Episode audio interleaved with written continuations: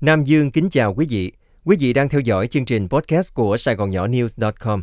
Sau đây, mời quý vị nghe bài Harvard tiết lộ bí quyết khiến bạn trở nên dễ mến của tác giả Duy Lê. Lịch sự hay giúp đỡ người khác hoặc có khiếu hài hước vẫn chưa đủ. Những điều gì khác nữa khiến một người trở nên dễ mến? Suy cho cùng, tận sâu trong đáy lòng, ai mà chẳng mong được người khác yêu mến. Được mọi người yêu quý có thể khiến cuộc sống của bạn dễ dàng hơn. Sự đáng mến không phải tự nhiên mà có, mà phải được rèn luyện. Từ bé, chúng ta đã được dạy cách đối nhân xử thế và về đắc nhân tâm. Giống như bất kỳ bài học nào khác, nó cần được mài dũa, thực hành liên tục, theo Medium. Theo nghiên cứu từ Harvard, được chia sẻ trong một bài báo của HBR, bí quyết để trở nên dễ mến hơn và cải thiện mối quan hệ của mỗi người đối với mọi người không phải chỉ là lịch sự hay giúp đỡ người khác hoặc có khiếu hài hước. Trong nghiên cứu này, các chuyên gia xem xét đến phương pháp đặt câu hỏi giữa các cá nhân. Nhóm nghiên cứu ở Harvard thực hiện hàng ngàn cuộc trò chuyện giữa những người tham gia. Họ tìm hiểu về nhau thông qua các cuộc trò chuyện gián tiếp qua mạng hoặc kể cả những buổi hẹn hò ngắn và trực tiếp. Các nhà nghiên cứu yêu cầu một số người đặt ra ít nhất 9 câu hỏi trong vòng 15 phút cho những người còn lại và cùng khoảng thời gian, họ yêu cầu những người này đặt ra không quá 4 câu hỏi cho những người còn lại. Trong các cuộc trò chuyện trực tuyến, những người được chỉ định ngẫu nhiên để đặt nhiều câu hỏi hơn sẽ được những người còn lại yêu thích hơn. Họ rút ra kết luận rằng quan tâm đến người khác là một cách để trở nên dễ mến hơn. Nhiều người có xu hướng nói nhiều về bản thân, đặc biệt khi họ đang cố gắng gây ấn tượng với ai đó, nhưng điều này thường dẫn đến kết quả ngược lại. Khi bạn thực sự quan tâm đến ai đó, khi bạn đặt ra những câu hỏi cho họ, những câu hỏi liên quan đến cuộc sống, quan điểm và cảm xúc và chuyển trọng tâm của cuộc trò chuyện từ bạn sang người khác, đó là cách bạn thu hút người khác. Theo kết quả nghiên cứu, thứ tự các câu hỏi mà bạn đưa ra cho ai đó có ảnh hưởng đáng kể đến cách họ có muốn tiếp tục nói chuyện với bạn hay không.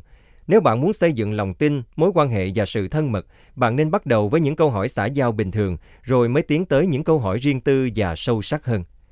Chỉ vừa gặp lần đầu mà người đối diện đã hỏi những câu như nỗi sợ hãi lớn nhất của bạn là gì? Hoặc trong đời bạn đã bao giờ làm điều gì mà phải hối tiếc chưa? Quả thật đây là những câu hỏi không phù hợp và gây bối rối. Trước khi đi sâu vào nội dung, mọi người cần xây dựng lòng tin với nhau. Hãy nhớ là luôn luôn bắt đầu với những câu hỏi đơn giản. Hãy thử hỏi xem họ đến từ đâu, họ thích làm gì khi rảnh rỗi và màu sắc họ yêu thích là gì. Sau đó, dần dần, bạn có thể đặt ra những câu hỏi mang tính riêng tư hơn. Khi cố gắng tạo ấn tượng tốt với ai đó, những câu hỏi về cá nhân riêng tư là chìa khóa để mở cánh cửa lòng tin, vì chúng thể hiện sự quan tâm của bạn đến người hoặc những người mà bạn đang nói chuyện. Đó cũng là những yếu tố chính để tạo ra một cuộc trò chuyện gần gũi hơn giữa bạn và những người mà bạn đang trò chuyện cùng, thay vì cứ hỏi qua loa, trả lời ngắn gọn cho xong. Dưới đây là một số ví dụ về các câu hỏi mang tính cá nhân, sâu xa, riêng tư mà bạn có thể đưa ra để giúp cuộc trò chuyện trở nên thú vị, khiến người khác chú tâm vào bạn hơn. Bạn có thể cho tôi biết thêm về tại sao bạn nghĩ rằng, bạn có bao giờ nghĩ rằng, khi nào thì bạn thường, quan điểm của bạn về là như thế nào? Hãy đưa ra những câu hỏi này với một giọng điệu bình thản, chứ đừng quá trang trọng. Bạn không muốn biến cuộc trò chuyện trở thành một cuộc phỏng vấn, mà đơn giản chỉ là mình đang quan tâm đến người khác. Để người khác chú ý đến bạn hơn, hãy đặt ra những câu hỏi cho họ. Thành thật mà nói, khi trò chuyện với ai đó, ai trong chúng ta cũng đều muốn cảm thấy được người khác quan tâm đến mình.